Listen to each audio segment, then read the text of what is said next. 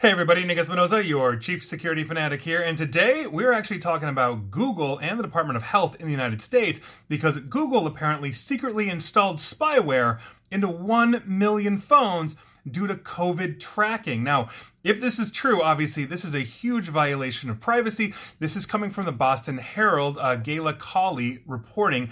Good work here, and this is crazy. But here's what's going on the Department of Public Health was accused of working with Google to quote unquote secretly install COVID 19 contact tracing spyware into more than 1 million Android smartphones. Now, the new Civil Liberties Alliance, a Washington, D.C. based nonprofit, filed a lawsuit this week in the U.S. District Court on behalf of two Massachusetts Android users who allege that a DPH contact tracing app was downloaded into their phones on or around July 1st of 2021 without their quote permission or awareness end quote.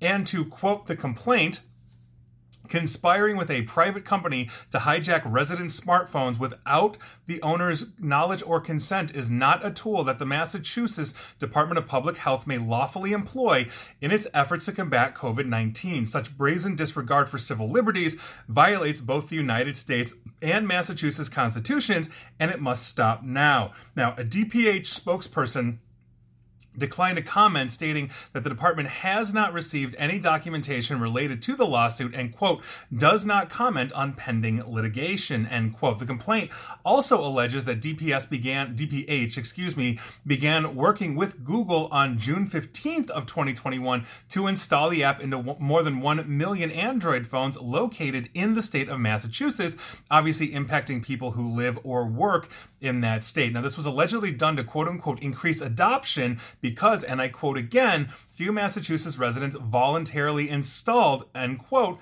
the actual software for this, meaning it was available to Massachusetts residents. We are talking about this in the state of Massachusetts, and many Massachusetts uh, basically residents said, No, I don't want this. And so they just started pushing it to Android devices. Now, once the app is downloaded, the user's phone is constantly connected to and information is exchanged with other nearby devices via Bluetooth to create a record of those connections, according to the complaint. And this is essentially how this would work. Your Bluetooth is enabled. Uh, you would essentially, uh, you know, have this app. If you reported, let's say you had COVID, it basically would start pinging all the other Bluetooths around that had the app, and so you would get notified, or somebody else would get notified to say, "Hey, you are close to somebody or in proximity with somebody that has COVID."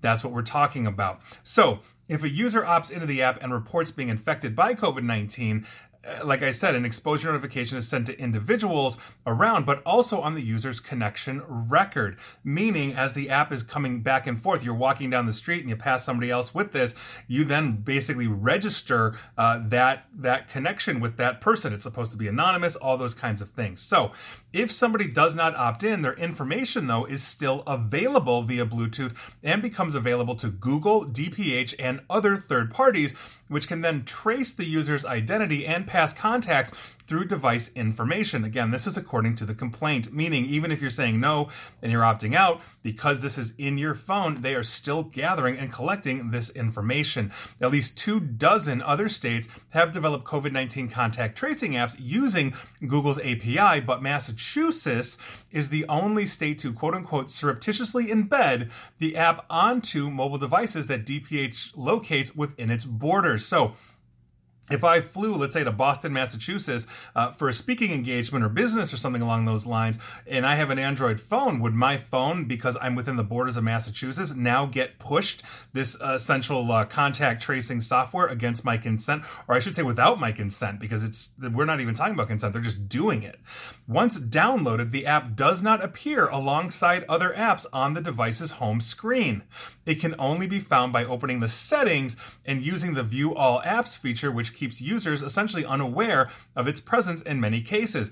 You know, as somebody that uses Android on a regular basis, it's very rare that I go into the all apps. I, I do it periodically to, to clean things out, meaning I don't keep excess apps. I'm not one of those people that has like 800 apps on their phone. I'm very, very, uh, uh, I guess cleanly with that. You know, I have cleanliness or good hygiene uh, with that, but but a lot of people don't. A lot of people just keep adding and adding and adding until they replace the phone in a couple of years.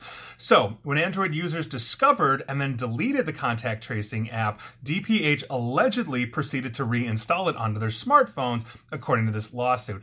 Also, according to uh, the the lawsuit as well, it appears that iPhone users actually had to consent before a similar app was installed into their devices, meaning iPhone had some extra protection from Apple, which, hey, good on you, iPhone. But obviously, this is a huge problem. If this is actually what happened, as it is being alleged, and Google was pushing over 1 million of these apps without consent. They were simply doing it as an update or however they were doing it.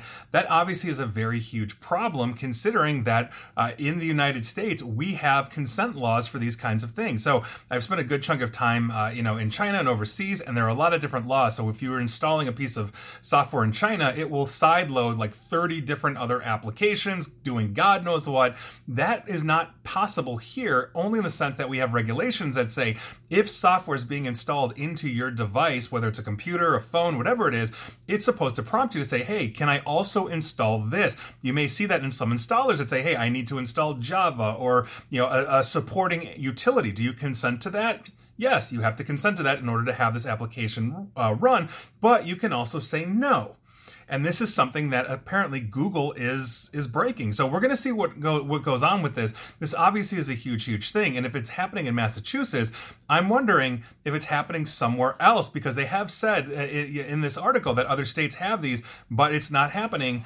I think time will tell because Google has basically had similar things in their history, uh, you know, in their past of doing these kinds of things, and so here we are that's a huge, huge thing. Obviously, everybody wants to stay safe during the pandemic, but we don't necessarily have to have tracking apps that are data mining us and violating our privacy, and that is a huge, huge thing. And please like, share, follow me here on Facebook and Twitter at Nick AESP, and feel free to subscribe to me at YouTube as well. And as always, stay safe, stay online, and please, residents of Massachusetts, attempt to stay private. Take care.